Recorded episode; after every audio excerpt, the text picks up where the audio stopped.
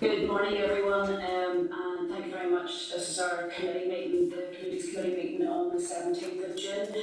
Um, our chair has been slightly delayed this morning, so as Vice Chair um, Kellie Armstrong, I will be hosting this part of the meeting. Um, Paula Bradley will join us very shortly. Um, just to confirm attendance, I know in the room this morning we have Andy Allen um, on screen so far. I can see Karen Mullan, Alex Easton, Fra McCann, Mark Durkan, um, and Paula Bradley, apologies for lateness, um, she'll be joining us very shortly. Any other apologies? I'm just wondering about Robin. He may join us. Um, just without further ado, uh, I know we have the Minister with us this morning. Minister, you're very, thank you so much for giving us your time today. I know it's been a busy time in politics recently. Um, rather than hold you up, because we know you don't have a huge amount of time today, um, you're here to talk to us about the welfare uh, mitigation loopholes. Um, so, Minister, over to you, and then we will come to you with questions afterwards. Yeah, thanks very much, Vice Chair. Um, and I know I'll move quickly. Apologies, I have a nine thirty meeting, but just really to cover really the existing mitigations and then also the loopholes as well. And obviously, just to acknowledge from the outset, I mean, I can completely understand the frustration of the committee. Um, in terms of the progress of the welfare mitigation legislation, and indeed, I share the frustration of the committee as well. Um, and I know a lot of other people do also who may be listening in. But as you'll know, obviously, over the last 16 months, um, there's been a continued response to the COVID pandemic, and obviously, that's placed challenges right across all of the departments of government and indeed the Assembly as a whole. And obviously, regrettably, this has um, resulted in an unavoidable delay in moving forward with the extension and the review of the mitigations package. And I know we've spoke about that previously. Um, however, I just want to reiterate here and now my absolute commitment in terms of completing this work as quickly as possible and again without further delay. And as you'll know, the existing mitigation schemes, um, the statutory end of those was in March of last year. There was the cliff edge and the campaign that went on.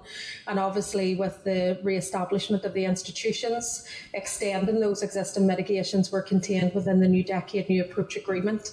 And indeed, right away, when the institutions were up and running last year, we said about um, having those extensions made. Indeed, I first inserted the first paper in terms of the extensions and closing the loopholes in the 19th of February 2020 was when the first um, paper went into the executive from myself. When that wasn't brought forward, and indeed when the pandemic obviously began to hit, we then introduced contingency arrangements to make sure that payments for those who were eligible um, continued beyond that deadline of the end of March.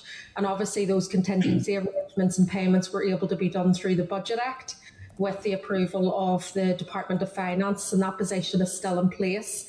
Now, that runs out on the 31st of December of this year.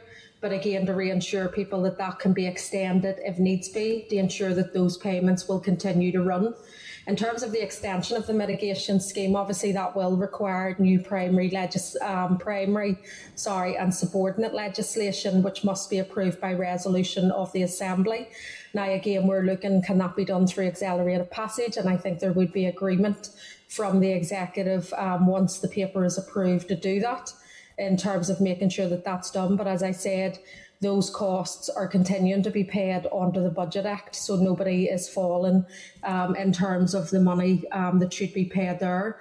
Uh, there is a draft bill in place um, that will pr- provide for the extension of the social sector size criteria mitigation.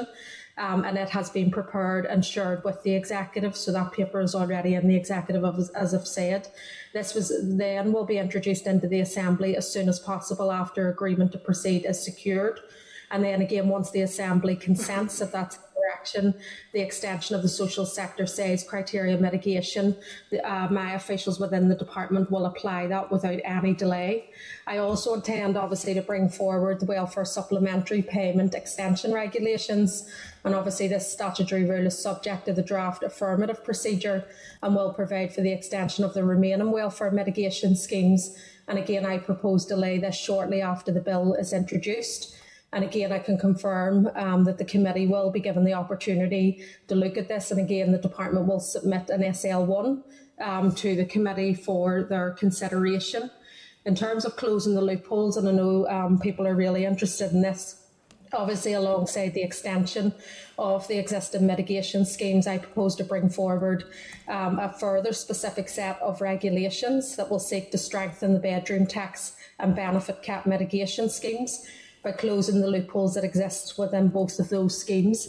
And again, I can confirm that the legislation is drafted for this and the legislation is ready to go once that approval is given at the executive.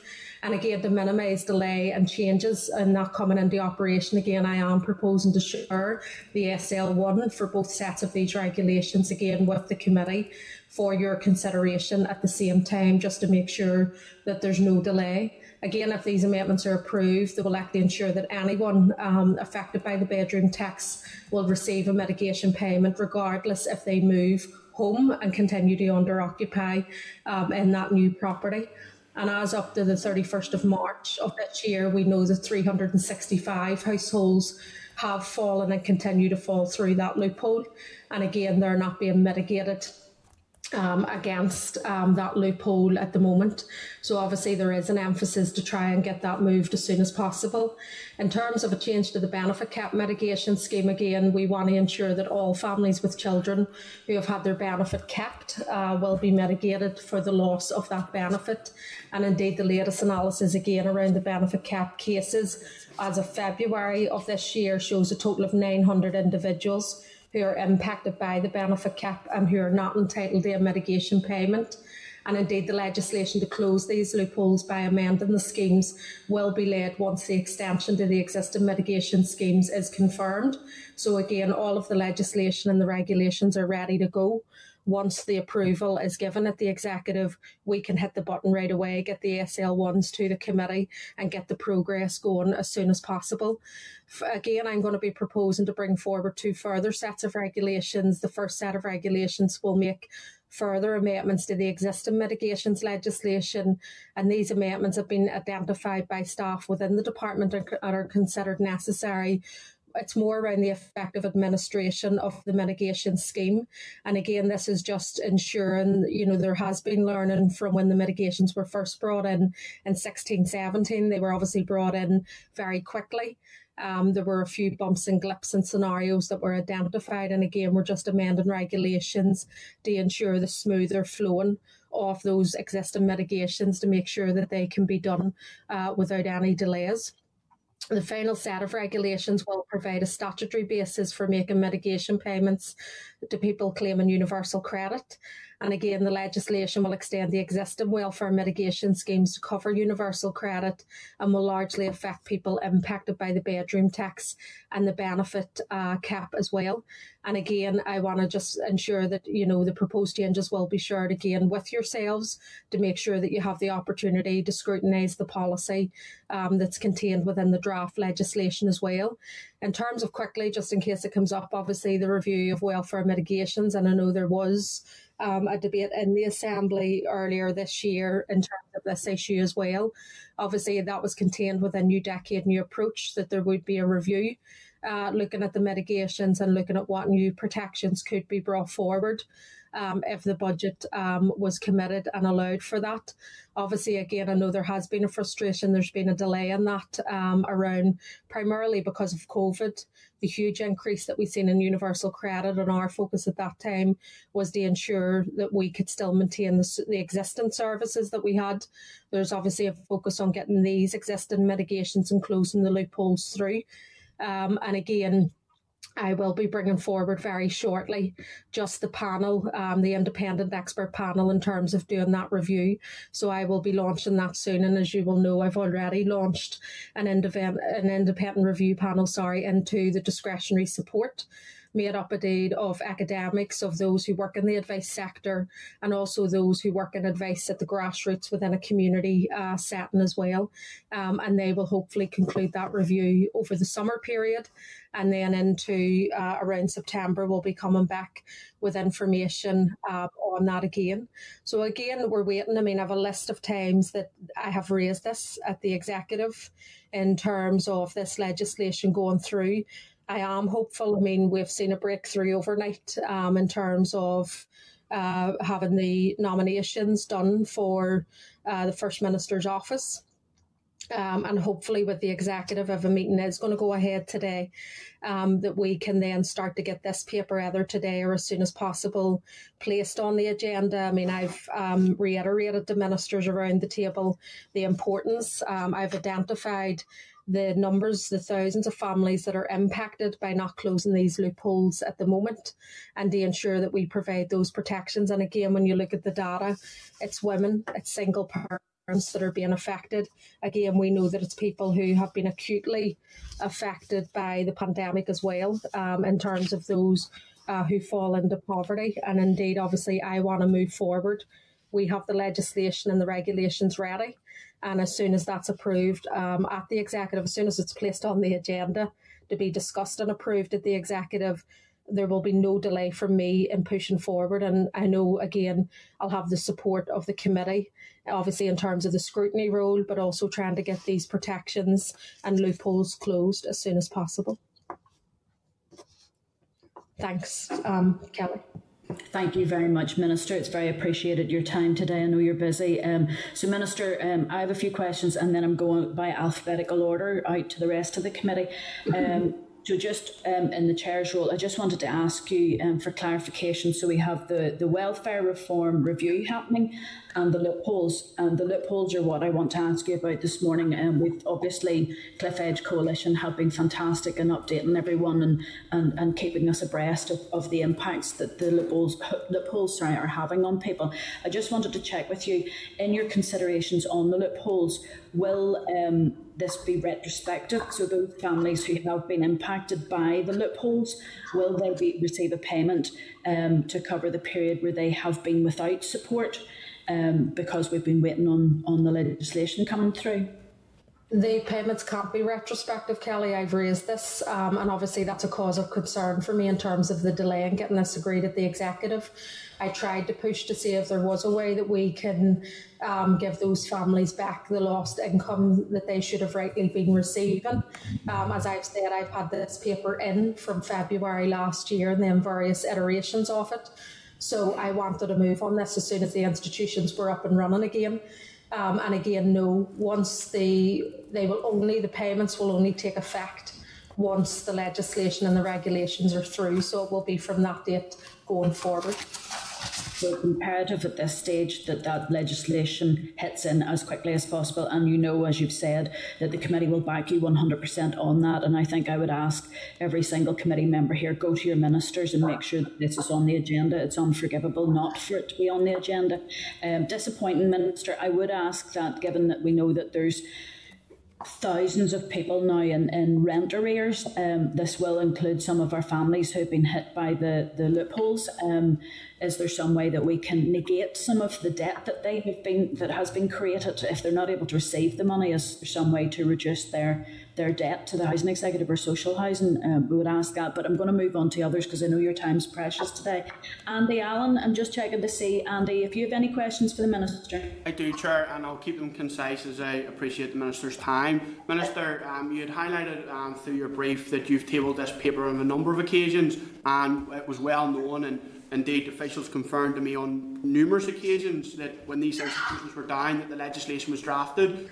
So the million, million dollar question for me is, what is the delay? Is there a party in the executive blocking these mitigations from coming onto the table?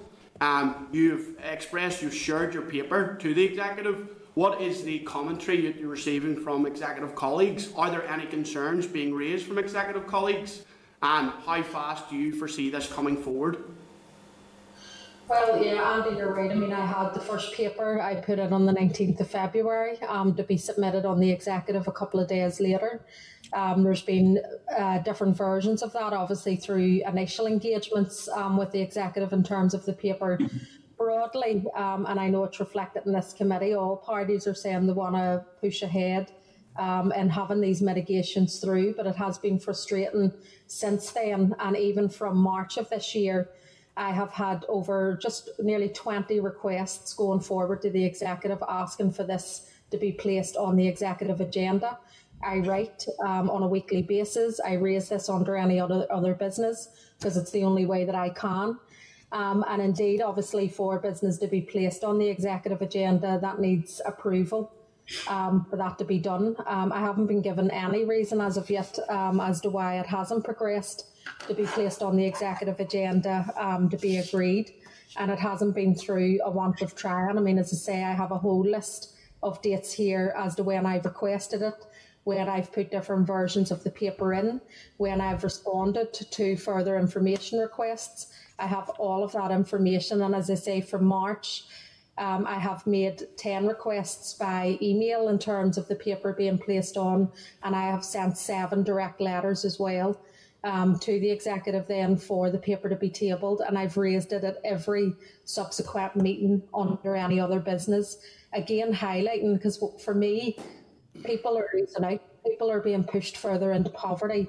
Um, and the issue for me is is making sure that we close these loopholes without further delay. So if we can get agreement on the executive in the next couple of days going forward, if that can be done, um, even through the executive office or the TEO, um, in terms of having that done quicker, then I would be pressing um, for that to be done.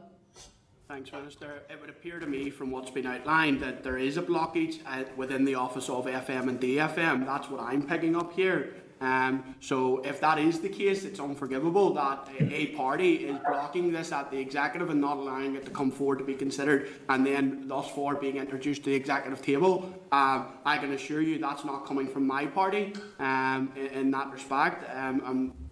We need to see these come forward. Minister, would you be able to share with us your, your timeline and when you've um, asked the executive for this to come forward and on, on all those occasions you've outlined, please? Yeah, I can take that back in the officials because I'm sure all of this is open to FOIs and stuff and certainly to share with the committee. So I will go back, Andy, and just get a note of that and ask officials then to get information sent through to the committee. Yeah, I appreciate that, Minister. And uh, I'm not asking you to comment on this, but um, it's unacceptable the way government's being done here um, because I do know that there are other bills um, that are uh, that we've seen in the media that are trying to be progressed through the executive that aren't making it on the way uh, to the agenda. So parties need to take a real long, hard look at themselves in that respect. Thank you very much, Andy. I'll move now on to Mark Durkan. Thank you, uh, Kellie, and thank you, Minister, for, for coming along this morning. Many of these uh, points have been made, but, but, I think it's important that, that they are reiterated, such as the importance of, of this issue. I mean, the delay here has been completely unacceptable. It's not inexplicable, though, and certainly COVID has played a, a major factor in that, and there's always been the hint that there was an issue at the executive as well that was contributing to this delay, and I think it's fair to say that that's gone beyond a hint uh, this morning, Minister. You referred to the importance of the support for you to do this uh, from the committee, and I'd like to again un- underline our support or my support as a party, and I think you can hear from, from the members that have already spoken from the committee of our support. And, and I, I don't, I don't want to fall out with anyone else, but certainly if there's any additional work that we need to do to make this happen as quickly as possible, then as a committee, I think we should be prepared to do that, even if that meant coming back at some point o- over the summer. Is, have you any idea, like realistically, what is the quickest that this can happen? Is there any way, shape, or form that this legislation can make it through before uh, summer recess, even with accelerated passage? You mentioned there's something about TEO. I don't know had you been thinking along the lines of urgent procedure or even for something that's this important to so many people, w- would it be something you'd even consider an assembly recall over over the summer? Yeah, no, well, Mark, thanks very much. And again, I know the committee, I mean, everybody on that committee um, is supportive in getting these through as soon as possible. Um, and I know, I mean, that's why you have me here this morning because you care about the issues. Um, and I have looked if, if there's ways that we can do it. So if it is getting urgent procedure just to get the papers through the executive um, without having to wait another week for a potential other meeting. Um, I know there was, um, you know, ministers were in content with that.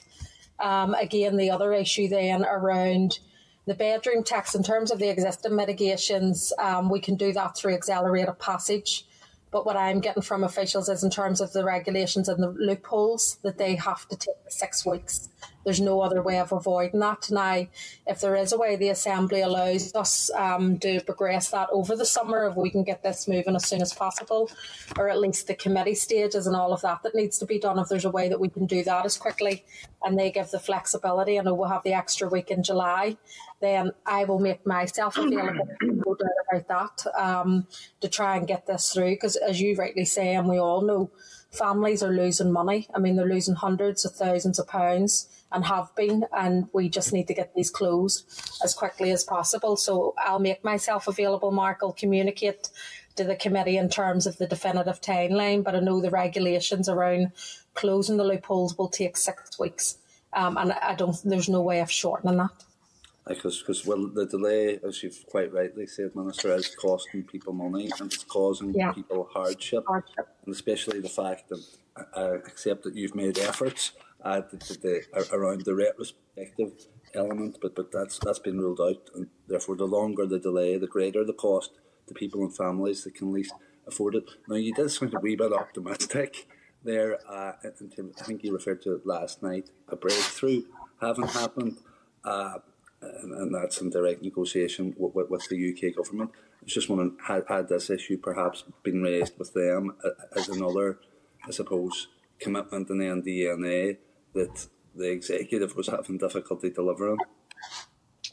Um, I'm not sure. I mean, I wasn't part of negotiations in terms of, I know obviously it's been raised in terms of the importance of getting this issue through. Um, I suppose what I'm hopeful in a breakthrough with the re-establishment again, the executive getting up and running again um, without further delay, then that, that, we can progress this. So I know there has been discussions um, from all parties around the executive table on the need to put this forward to close the loopholes. So I suppose I mean I'm always the optimist. Um, you have to be in this uh, game, but. I want to make sure that we try and progress this, and it is getting across, as you say, families are in hardship now and it's because these loopholes are not closed. Um, and we just all need to play our part in making sure that we can progress this as soon as possible. So, I mean, I'm willing to meet anybody um, any time of the day or night. I'm willing to work over the summer um, because I'll be there anyway in terms of trying to get the legislation through and the loopholes closed. If there's flexibility within the Assembly to allow us to do that. And I know the committee will be um, in the same thought. Okay, Thank, thanks, Minister. Thank you very much, Minister. I'll move now to Alex Easton, and then I know, Fra, you have your hand up. I know we only have a few minutes left with the Minister, Alex, so if I could ask you to be brief to let um, Fra come in as well before the Minister needs to go. Thank you. Thank you, Deputy Chair. Um, thanks for your, your presentation this morning, Minister. Um, you certainly have my support to move this forward as quick as possible. Um, a bit surprised to hear about these delays, so that was news to me, but um, seem to be moving in the right direction now. Um, just to pick up a point that Kellie said, and uh, I know I have to be quick, um, I'm just worried about these rent arrears. Um, how are these families meant to pay these back if, if they're not going to be sorted out and done retrospectively for them, if you know what I mean? Well, it's just in terms of you can't make the payments. I mean, the legislation is just the money can only be start from when the legislation and the regs are enacted. So I've ha- I have tried to find ways um, of retrospectively paying it, and I'll continue to do that. But uh, what I'm being told now legally is we can't. Um, what we are doing is working with the housing executive, obviously, and through the benefits agency as well, social security agency, um, in terms of identifying families if families are in stress or struggle to contact us to come forward um, in terms of looking at those supports. I mean, obviously, there is the discretionary support. We know there's um, additional support that can be done through the housing executive or with housing associations to ensure that anybody that's struggling financially, that we're working with them to try and support them. Um, so we'll continue to do that. But what I could even do is just provide, I mean, I'll go back to officials just in terms of those who are falling through the loopholes and then get them to come back to you just with information of what we're trying to do to address any issues that those families are facing at the moment. So we'll, I'll get officials to provide the committee just with a written update um, on actions and steps that we're taking. Just, just very quickly, do you know how many families this might be affecting? And can you give a guarantee that no family will have proceedings against them to, to remove them from their home because of these potential rent arrears because of this? Can you give us some guarantees on that? The bedroom tax one, um, Alex, then as of the 31st of March, there are 365 households that have fallen through that loophole. So that's the number of households as of March. Um, I'll try and get more up to date figures um, that have fallen through that household, or sorry, that loophole. As I say, I'll come back to you then just with more information in terms of any of those families that have fallen into arrears that or are struggling. Um, again, we'll need to go and do a bit of work around that, and then I'll I'll give a commitment now that we'll come back either in writing or to the committee just to give an update on the support that we're offering um, to any of those families that are affected. Yeah, I'd hate to see anybody being evicted. So, um, okay. Thank you, Chair. Thank you very much, Fra and Karen. I have you both next. To, to, to, be brief, I would like to start off by uh, thanking the Minister uh, for, for the information here this morning. I actually remember or, or, the first time she spoke within the assembly. And keen that was a whole mitigation thing, especially in around uh, the bedroom tax. So thanks for the information. The second point, and I've raised it a number of times at committee, uh, that there, there's quite a lot of information that the minister has given us this morning on the delays, the dates, uh, and thing.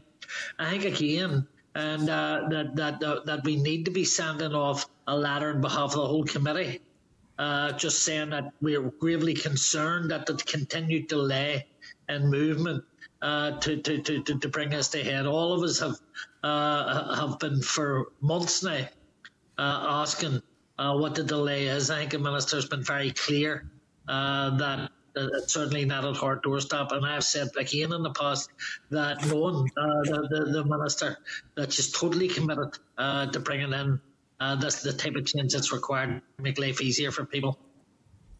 Thank you, Chair. Thank you, Fra and Karen. Thank you, Deputy Chair. It's been covered, so uh, the questions that I wanted to ask, so I'll not repeat it. I know we're short for time.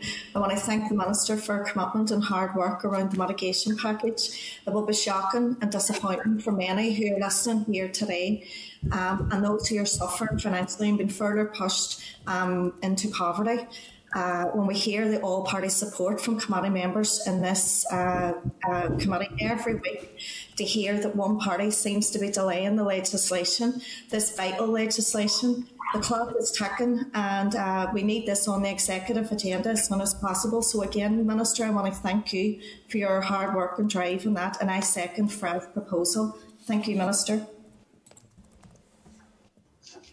Thank you very much, Karen, um, and thank you very much, Minister. Um, I would maybe, um, will certainly as a committee, write a letter to the Executive Office um, just to say um, if there's any way that discretionary support can be used for these families, or if there's any way that we can prevent children from going further into poverty just because there happens to be more than two children in the house, uh, we would absolutely support that.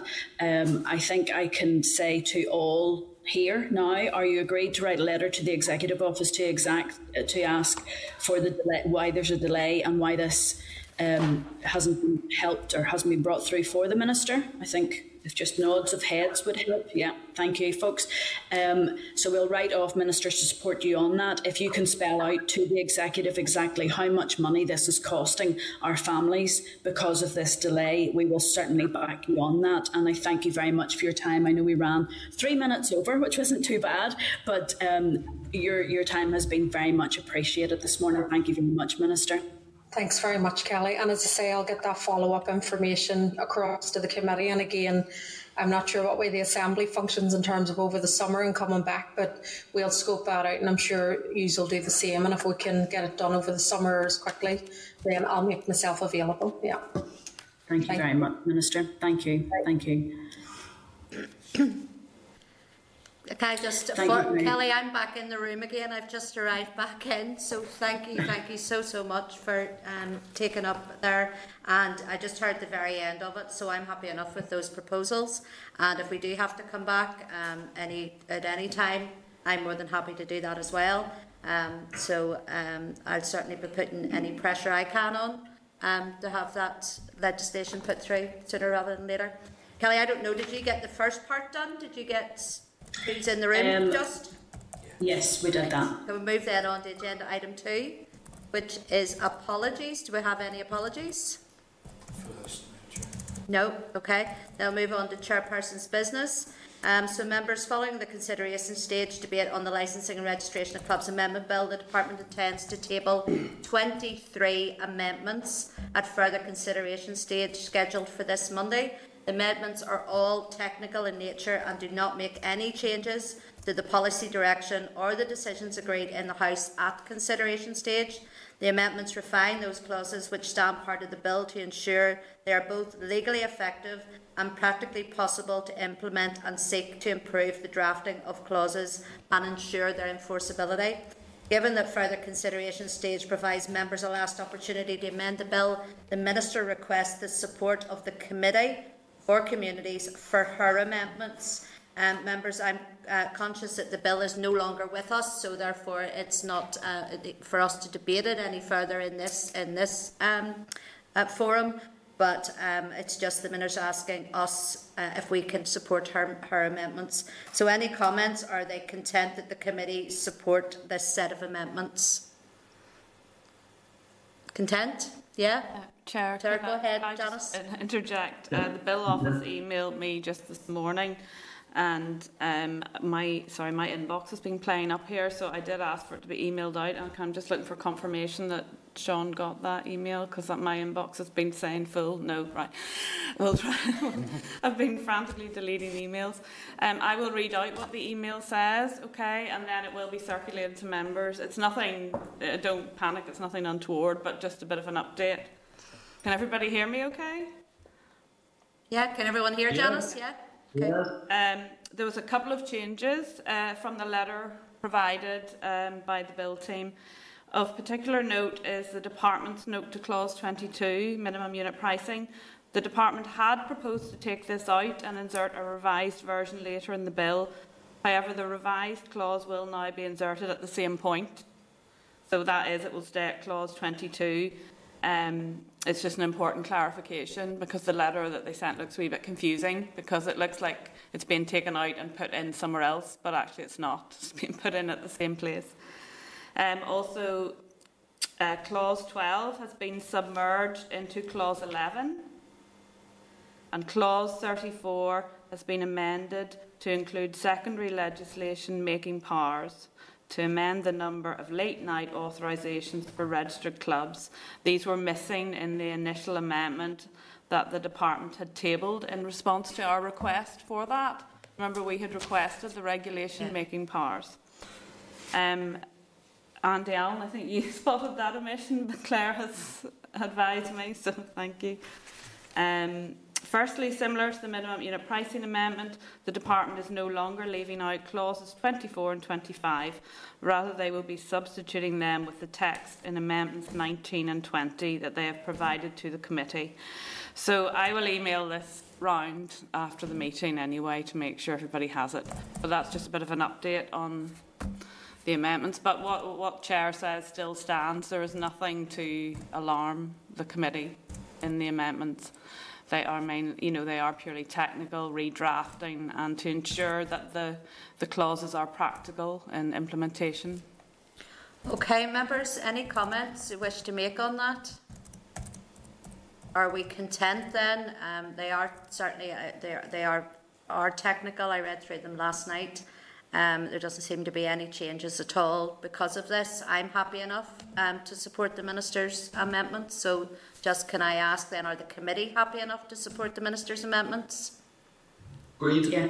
Great. Okay then, that's fine. Um, then members, if I could move on then to page seven, um, there's a note of our last stakeholders meeting, which Kellie had chaired. Um, so just to ask, are members content with that note that we're present at it?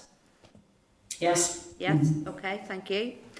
And then, members, for your information, the Assembly Clerk for the Committee for the Executive Office has advised us that a joint meeting of the uh, committees for TEO, Economy and Finance was held yesterday afternoon to discuss a number of cross cutting issues, including the High Street Task Force.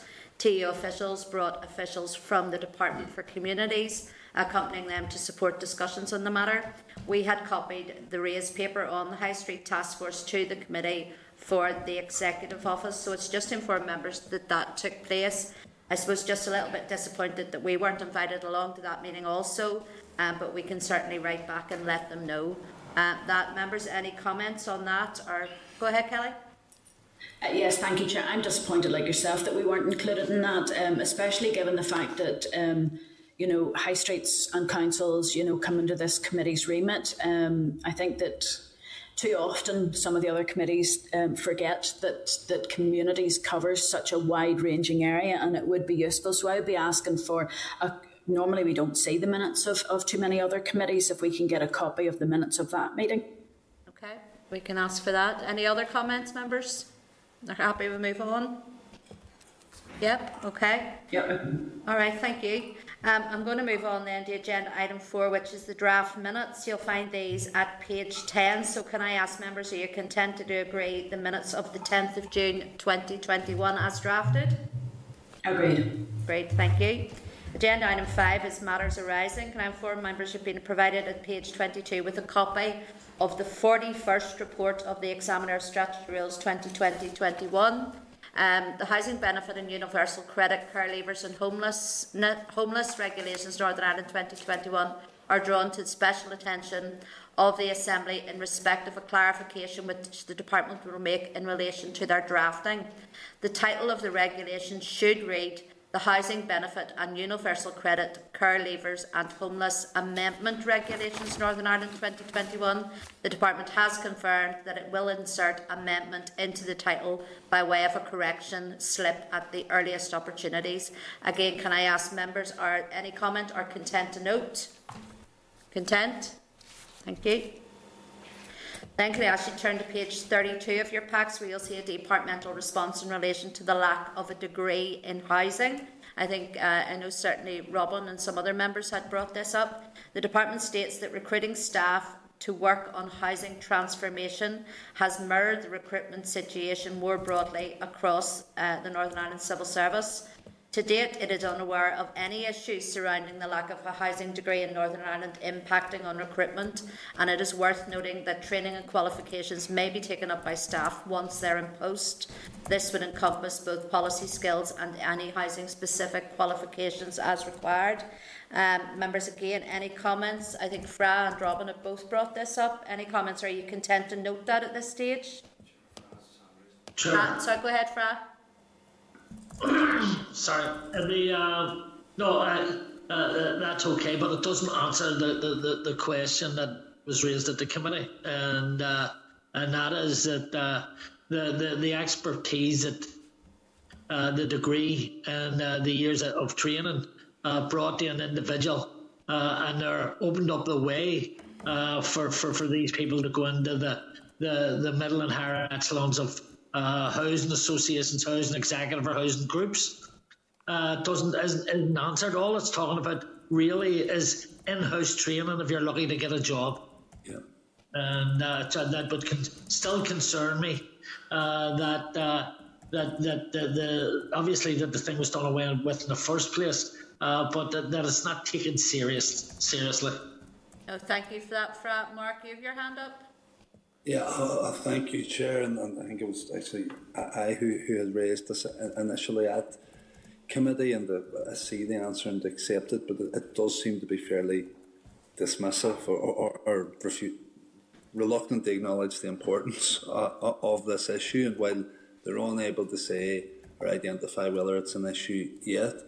My point was that while we're, when we're embarking on a radical transformation of, of housing here, I think it certainly is going to become evident and more pronounced that uh, that expert expertise, as Fra has called it, is, is lacking. You know, uh, there, there won't be new expertise coming into the department or, or the various organisations charged with this transformation. And I know it's not the, the communities department or the communities minister whose responsibility for university courses, but I do think this is an issue that we should uh, amplify and escalate with those who do have responsibility. Mark, thank you and apologies. I, I do remember actually brought it up, and I think one of the proposals also was to write to the economy minister, if I remember rightly. If we could just double check on that to see if that if that was the case, and if it was, have we had any? Res- are, are waiting on a response on that as well?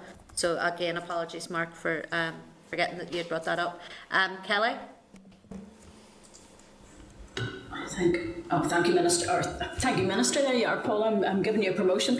um, thank you. Thank you, Chair. Um, I was actually going to say, I think that the wider implication of this just shows how much we need an outcome in the programme for government. For instance, we have councils who are bringing forward um, you know, local development plans, community plans for a range of houses, not thinking about is the sewage system in place?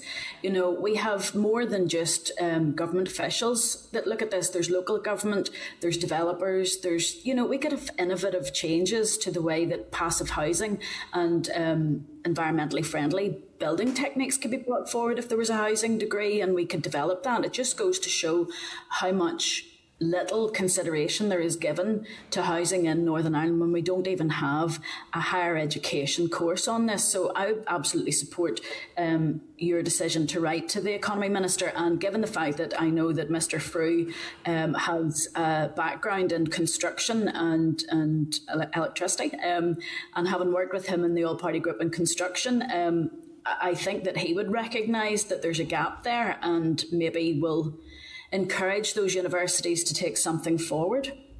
No, thank you, Kellie. Um, I think you're absolutely right. I think he will recognise that, given his background too. Um, any other members want to make comment on that? No, well then, can we then, we'll just, we'll, we'll go and look if that proposal was indeed made direct to the Economy Minister. If it wasn't, we'll make that proposal now. And um, that, that wasn't, I'm being told. Um, yes, that, so we'll make that proposal now that we do write to, the, to, to Paul and ask him um, where he sits with this and uh, if he can take this forward.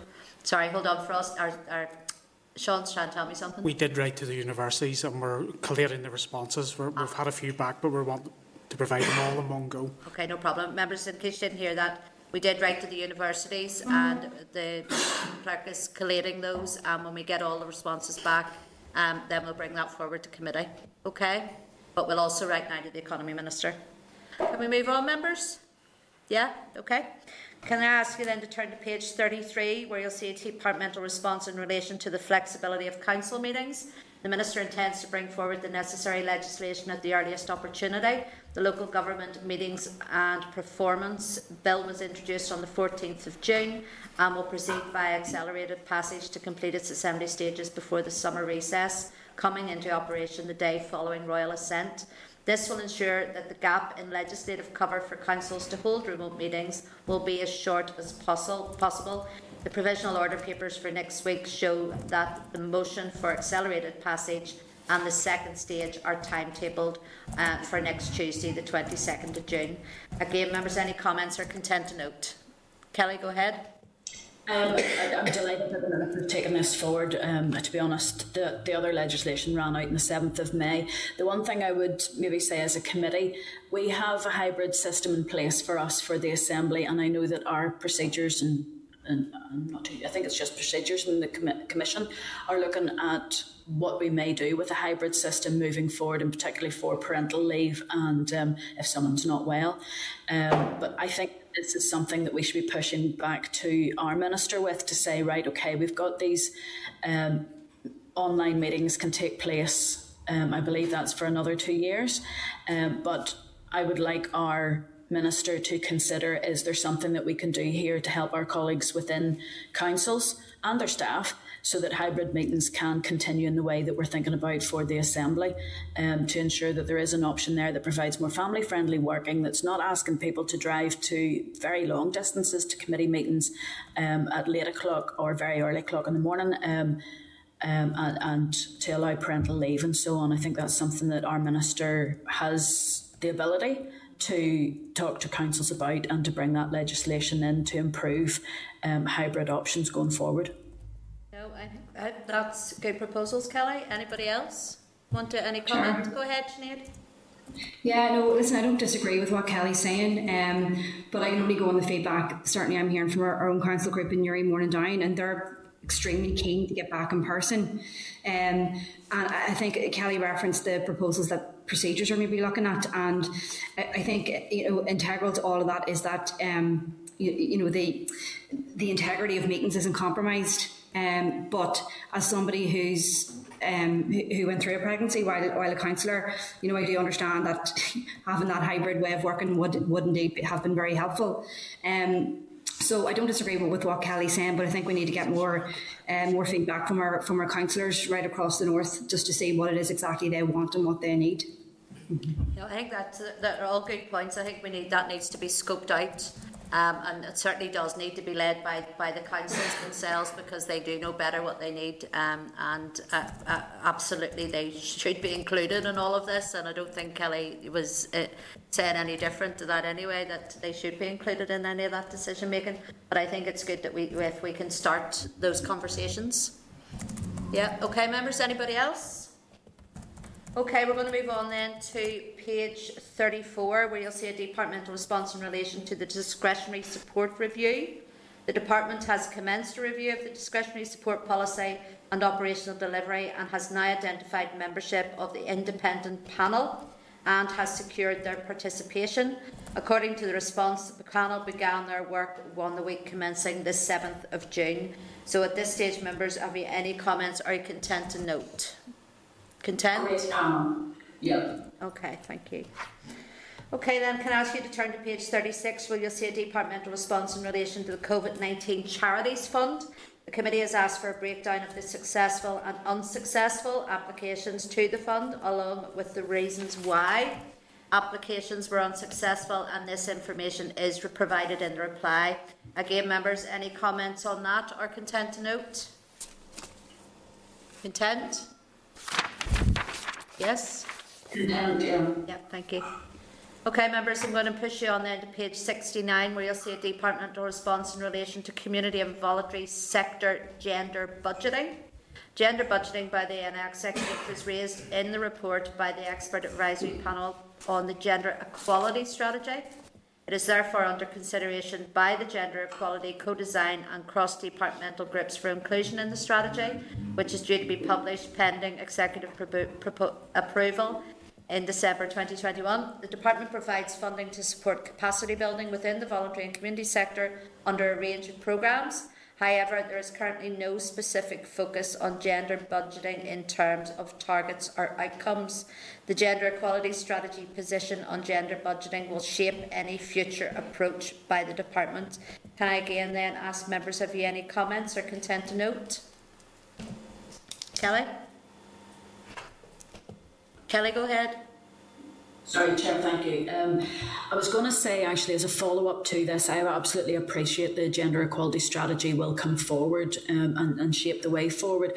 I would be quite keen that that gender equality strategy, if they are taking forward the gender budgeting, um, includes within that not just actions for um, the committee, for, or for, sorry, the communities department, but also um, Department of Finance because in the Department of Finance we have procurement, and unless procurement have contracts that actually um, measure effectiveness by using gender budgeting as part of the scoring mechanism, um, then you know I don't think that too many departments would be too interested in, in making sure that gender budgeting is considered. So if we could even write back to the department and just say, thanks very much for that, that's great. Can you confirm that the gender equality strategy will put actions or have actions for the other departments, such as the Department of Finance, to ensure that should gender budgeting be included in their strategy, that it will be cross-cutting and there will be actions for other departments to take up? Yeah, we can certainly do that. Members in agreement? Yeah? Okay, thank you. Members happy we move on? Okay. Um, then can I ask you to turn to page 70 where you'll see a departmental response in relation to the contract for personal independent payment. The response is in relation to our letter on the 13th of May 2021 when we queried the PIP assessment service contract with Capita, which is due to expire at the end of July 2021. The response states that an extension to the current contract with improvements is the best way to safeguard providing the services from August 2021 um, to July 2023. Officials are currently working to secure extensions to the existing health assessment contracts for both PIP assessment services and medical support services. However, beyond this extension, the Minister has stated her intention to bring all health assessments in house to ensure customer needs, equality, and human rights are at the heart of these services.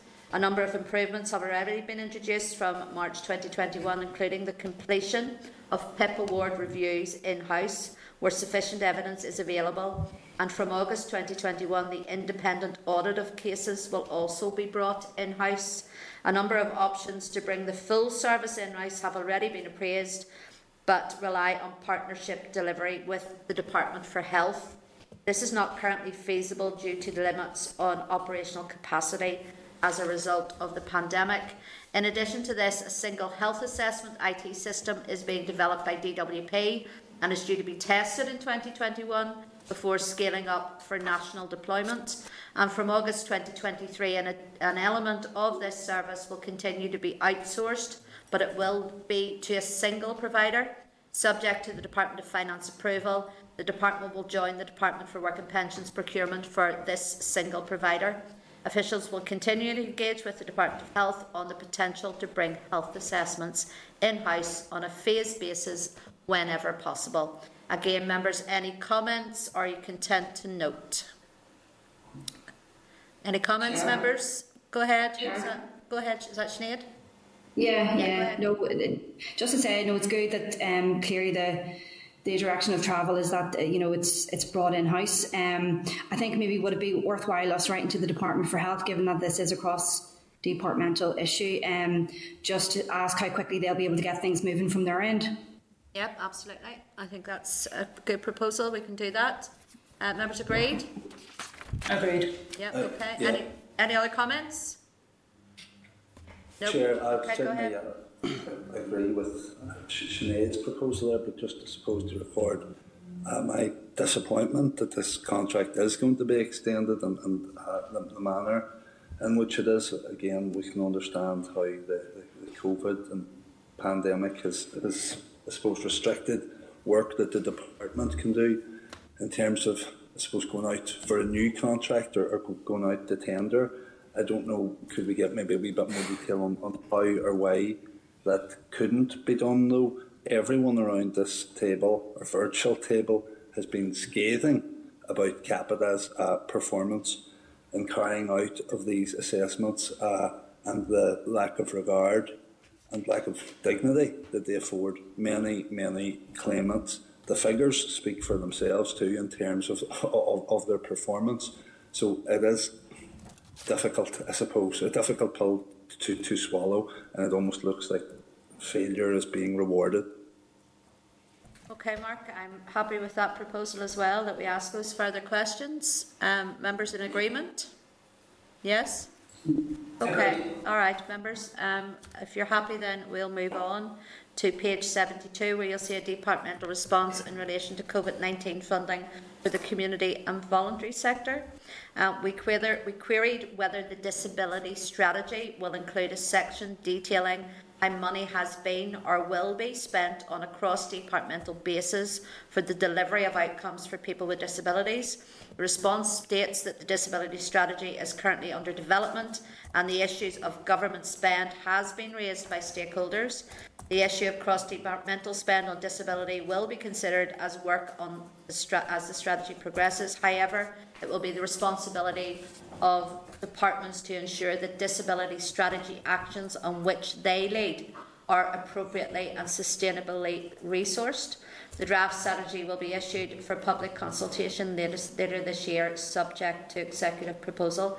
Again, members, any comments they wish to make on that response? Kellie? Thank you, Chair. This this is gets to the, the crux of where the programme for government is failing spectacularly. Um, it's not for every department to deal with their own parts in isolation. This is supposed to be cross departmental working. Um, we should, and plus, as a committee, we need to be able to hold all of those departments to account that are delivering on the disability strategy because it comes under communities.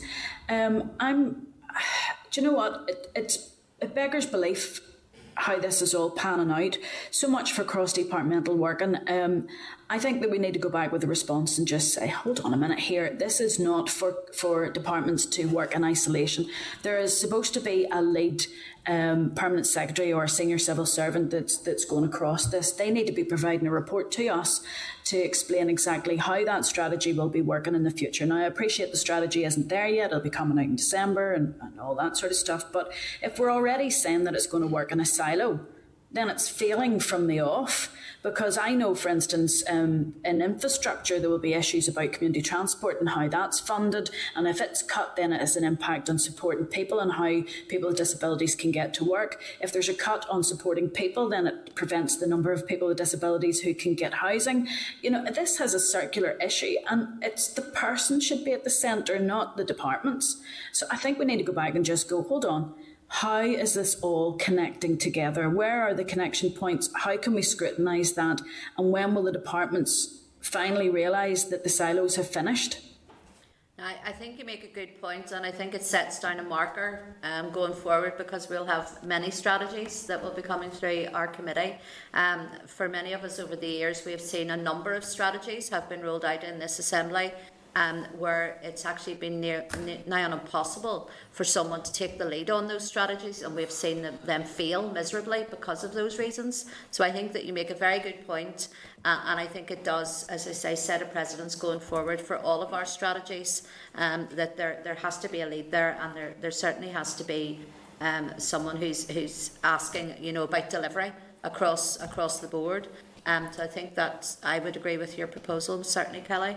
Any other members want to make comment on this? Are happy with that proposal going forward? Yeah? Okay. All right. Thank you, members. Okay, members, then can I inform you you've been provided at seven, page 74 with a draft committee report on the Westminster Compensation London Capital Finance PLC and Fraud Compensation Fund Bill in relation to the necessary legislative consent memorandum. Uh, again, members, any comment are content to agree the report and order it that it is published. Agreed. Agreed. Thank you very much. Okay, members, we're going to just take a, a very short uh, break at this stage. Can you just stay there because I need to have a chat with you about something else? Thank you.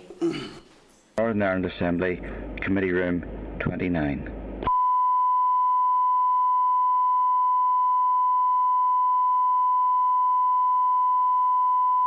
This is the Northern Ireland Assembly Committee Room 29. This is the Northern Ireland Assembly Committee Room 29.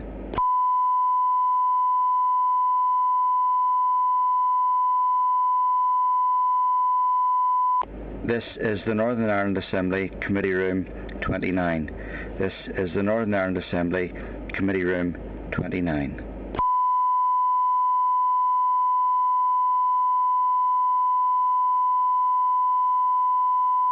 This is the Northern Ireland Assembly Committee Room 29.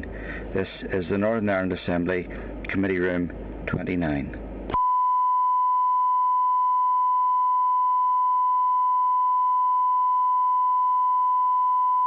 This is the Northern Ireland Assembly Committee Room 29. This is the Northern Ireland Assembly Committee Room 29.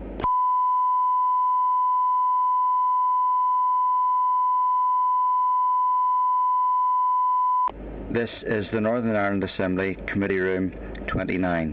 This is the Northern Ireland Assembly Committee Room 29.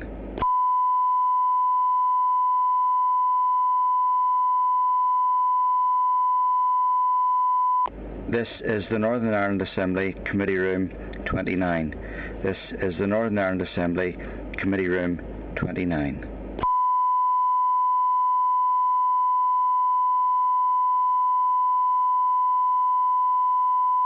This is the Northern Ireland Assembly Committee Room 29. This is the Northern Ireland Assembly Committee Room 29.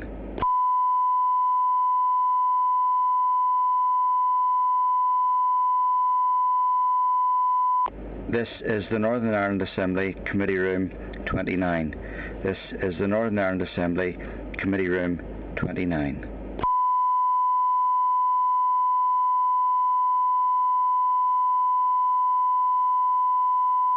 This is the Northern Ireland Assembly Committee Room 29. This is the Northern Ireland Assembly Committee Room 29.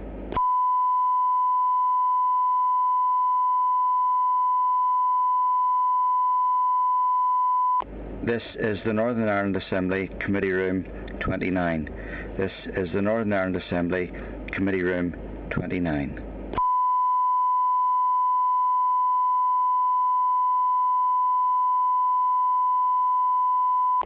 This is the Northern Ireland Assembly Committee Room 29. This is the Northern Ireland Assembly Committee Room 29.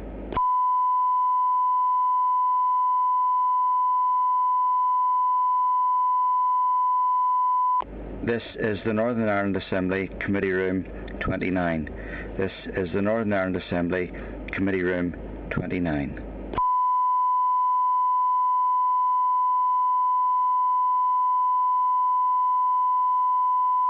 This is the Northern Ireland Assembly Committee Room 29. This is the Northern Ireland Assembly Committee Room 29.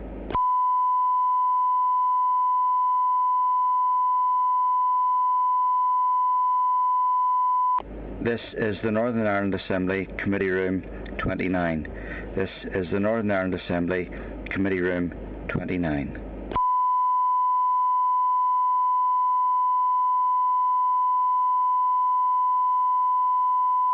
This is the Northern Ireland Assembly Committee Room 29. This is the Northern Ireland Assembly Committee Room 29.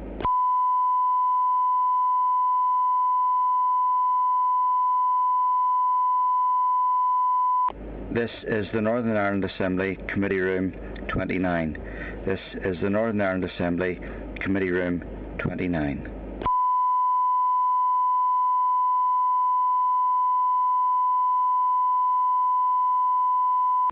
This is the Northern Ireland Assembly Committee Room 29. This is the Northern Ireland Assembly Committee Room 29.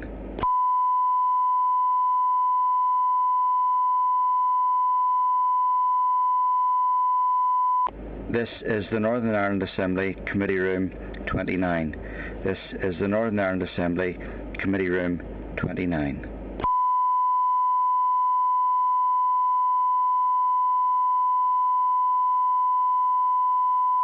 This is the Northern Ireland Assembly Committee Room 29. This is the Northern Ireland Assembly Committee Room 29.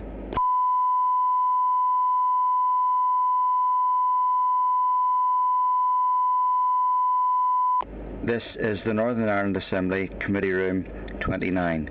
This is the Northern Ireland Assembly Committee Room 29.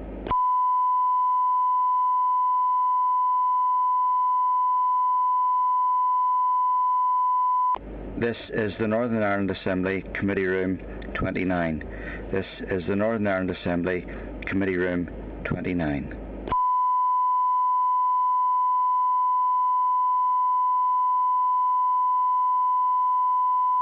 This is the Northern Ireland Assembly Committee Room 29. This is the Northern Ireland Assembly Committee Room 29.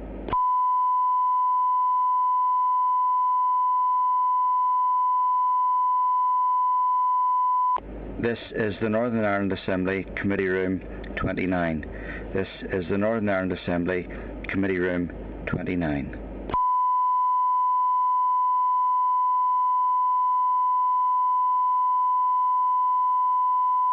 This is the Northern Ireland Assembly Committee Room 29.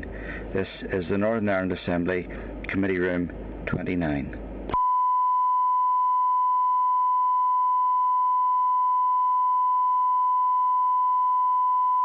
This Okay, members, welcome back. Um, I am go- going to propose at this stage that we move to agenda item 10 because we have now got plenary session will take place today and there will be a, a number of meetings parties we'll be having before that.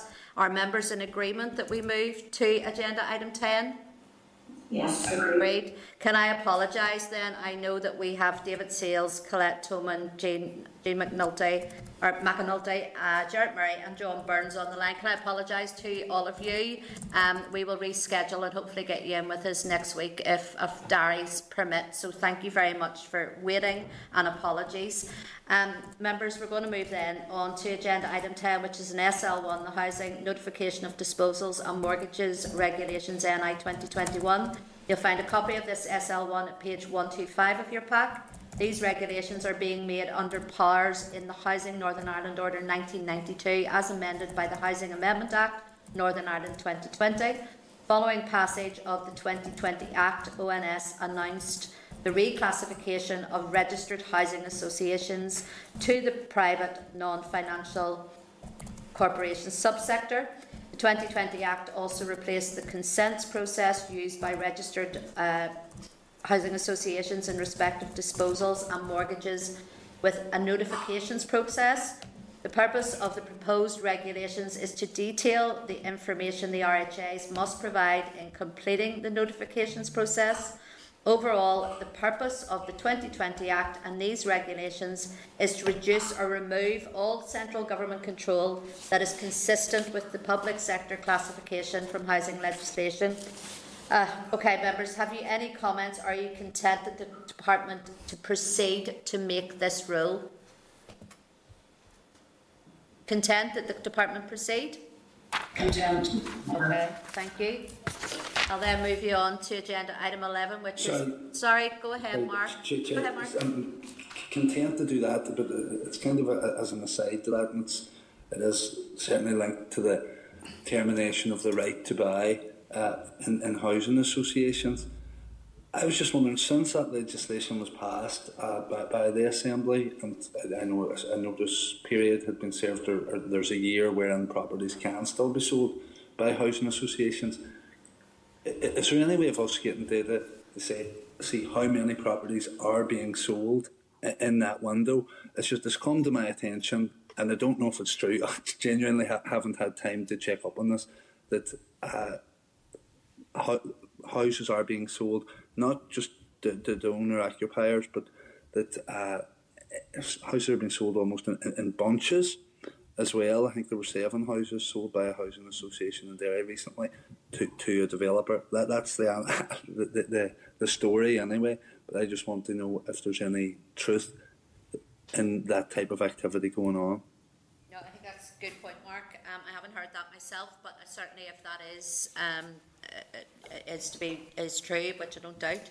Um, I think we need that information on that um, because the point of this was because of our lack of social housing. Um, so it was, and to, and to protect that social housing, so we can ask those questions. Andy, just the point. Surely, you know, if seven homes being sold to a developer would not be the house sales scheme. So if we can get definitive clarification on yeah. uh, on that, because certainly I wouldn't be familiar with that being the policy intent of a house sales scheme.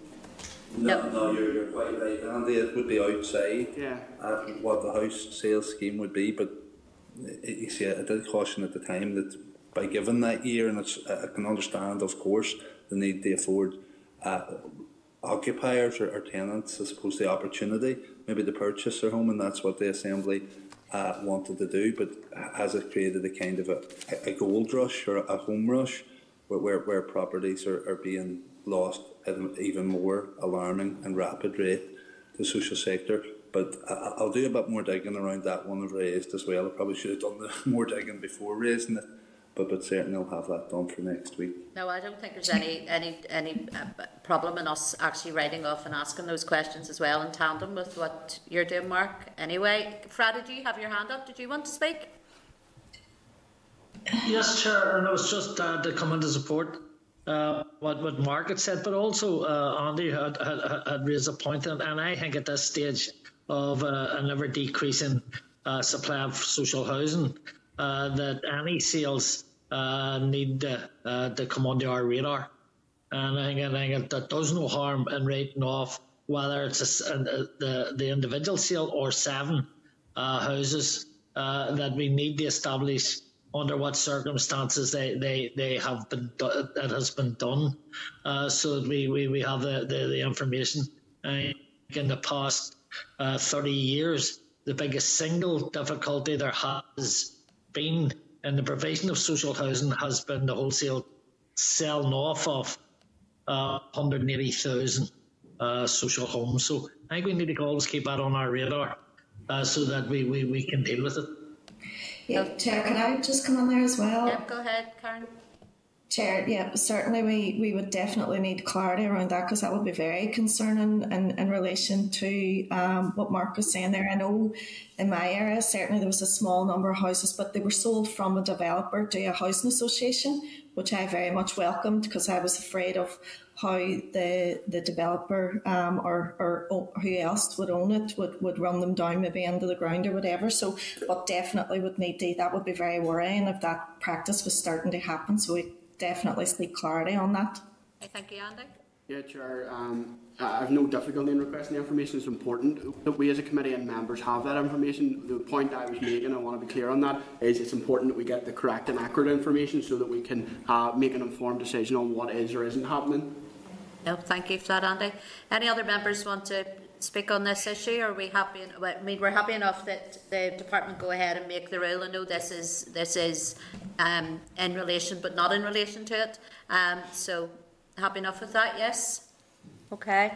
Members, I'm going to move you on then to agenda item 11, which is SL1, the Social, Social Security Reciprocal Agreements, Miscellaneous Amendment Regulations, Northern Ireland 2021. You find a copy of this SL1 at page 130 of your pack. As a result of EU exit, a number of amendments are required to Northern Ireland legislation. Firstly, social fund winter fuel payments fall outside the scope of the trade and cooperation agreement with the EU.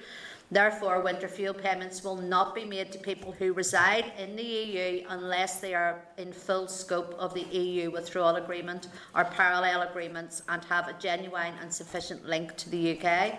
This proposed rule will tidy up references in legislation and ensure legal clarity to align it with the position under these arrangements.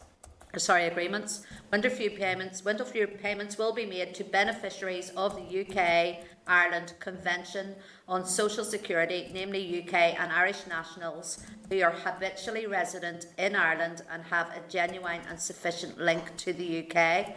Secondly, the Social Security application of reciprocal agreements with Australia, Canada, and New Zealand, EEA states, and Switzerland regulations Northern Ireland 2015 are also being revoked. This change is being made following the end of the free movement of persons between the UK, UK and EU. Saving provision, savings provisions are included for individuals resident in an EEA state or Switzerland on the 31st of December 2021 while they remain resident in that state. So, members, any comments or are they content for the department to proceed to make this rule? Content? Agreed. Thank you. Yep. Okay, going to move on to agenda item 12, which is a statutory rule 2021 forward slash 147, the Domestic Energy Efficiency Grants Amendment Regulations Northern Ireland 2021. You'll find a copy of the rule at page 130. We approved this SL1 at our meeting on the 15th of April. Can I then ask, have members any objections to the rule? No objections, thank you. Then I'll put the following that the Committee for Communities has considered SR 2021-147, the Domestic Energy Efficiency Grants Amendment Regulations Northern Ireland 2021, and subject to the Examiner of Statutory Rules report, has no objection to the rule. I'll move on then to agenda item 13, which is correspondence. Members, correspondence memo you'll find at page 143 of your pack. Can I draw your attention to page 403, which is a letter from the Belfast Metropolitan Residents Group in relation to the lot scheme? Members, can I, can I ask if you wish to comment on the letter um, or, as requested by the BMRG, endorse the 2016 um, PACEC report and recommend to the Minister that the Department integrates a lot scheme into its town and city centre regeneration package. Um, any comments members want to make on that? Chair, could we maybe leave that until um, next week after we've heard from the neighbourhood renewal side of things from the department? It would have been handy to have that maybe in advance of us um, taking action on this today. Absolutely. That, that's if members are agreed, we can do that. Yes. Okay. Um, then can I draw your attention then to page 407, which is an invitation to attend a webinar on gambling policy and regulation in Ireland, catching up with the dig- digital age. Members, are you content if we request a member of RaISe attends on our behalf and brings back a note um, of the session? Yes, please. Okay, thank you very much. Uh, of course, that doesn't exclude any other member if they want to attend it, of course. Um, then can I just ask, does any other member anything they want to bring up under the correspondence memo? No, nothing. Okay, then can I then ask members, are you content with the actions of the correspondence memo um, uh, as amended, I suppose, given that, we're, that we're bringing one back next week? Yes? Agreed. Thank you. I'm going to move on then to agenda item 14, which is our forward work, work programme. Members, at next week's meeting we will brief, but we will be briefed by Unison on supporting people and then by the department on the following issues, which are supporting people, labour market interventions, and post office card accounts. Um, we'll also see then if we can slot in um, the, the, what we've missed today as well. Are members happy enough with the forward work programme from next week? Yes? Okay. Then can I ask then agenda item 15 is any other business? Members, do you have any other business? Kellie? I was just going to bring up the chair after this morning, um, just with the minister talking about the, the welfare mitigation loopholes. Um, if we can get just a breakdown of how quickly we can progress this, um, the minister is willing to get this moved as quickly as possible. She's confirmed that it'll take at least six weeks um, for that primary legislation to go through. Um, I'm just wondering, is there anything that we can do, um, we can look at to see how our committee stage can certainly still do the scrutiny, but we can move it forward. And I know everybody's going to hate me, but we may need to do something in July um, to bring this forward. Yeah, I think we've, we've made that commitment that if we do have to do uh, uh, reconvene over the summer, we will do that. So, but we can ask those questions. Yes, certainly. Um, Chair, Chair, yeah, go Chair, ahead, Robin. Sorry, can I just take you back to the previous item, building fire safety programme, NIHE Tower Block Action Plan? Yes. I, I know you've dealt with that, but Chair, it asks uh, the committee therefore agreed to write to the Department for Communities seeking confirmation. I wonder, could we, uh, particularly around the NIHE Tower Block Action Plan, could we get a copy of the Department for Communities response? Okay, yeah, we can certainly do that, Robin. Yeah. Thank you, Chair. Thanks, Robin. Um, okay, any other business? Go ahead, Andy. Chair, can I come back to the issue Kellie raised? And, and I had hoped to get back in with the Minister, but I appreciate obviously time was of the essence and I didn't get in. The Minister highlighted obviously the, the concerning issue of the, the rent arrears. Um, and obviously the mitigations can't be made retrospectively, and the Minister had looked at that.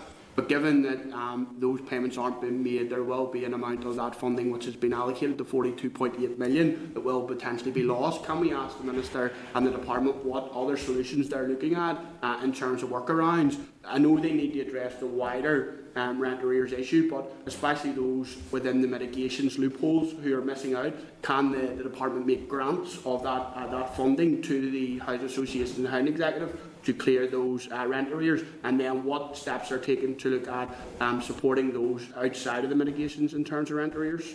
Okay, no, I think that's a good point, and if there is money left over, it should be used um, to help those people. Um, so, yeah, we can ask that as well. Um, anything else members have under AOB? Are we happy to move on? Okay, members. Um, then agenda item 16 is date, time and location for next meeting. Members, our next meeting will take place next week, Thursday the 24th of June. I have a, a 9.30am start down here, but um, we will play that by ear. Um, to see if we, we have any extra capacity next week. We may have to come in a little bit sooner or a little bit earlier than that but members will keep you updated. And it will be here all being well in room 29 so thank you very much members for your your time and patience today. Thank you. Thank you. 29 this is the Northern Ireland Assembly committee room 29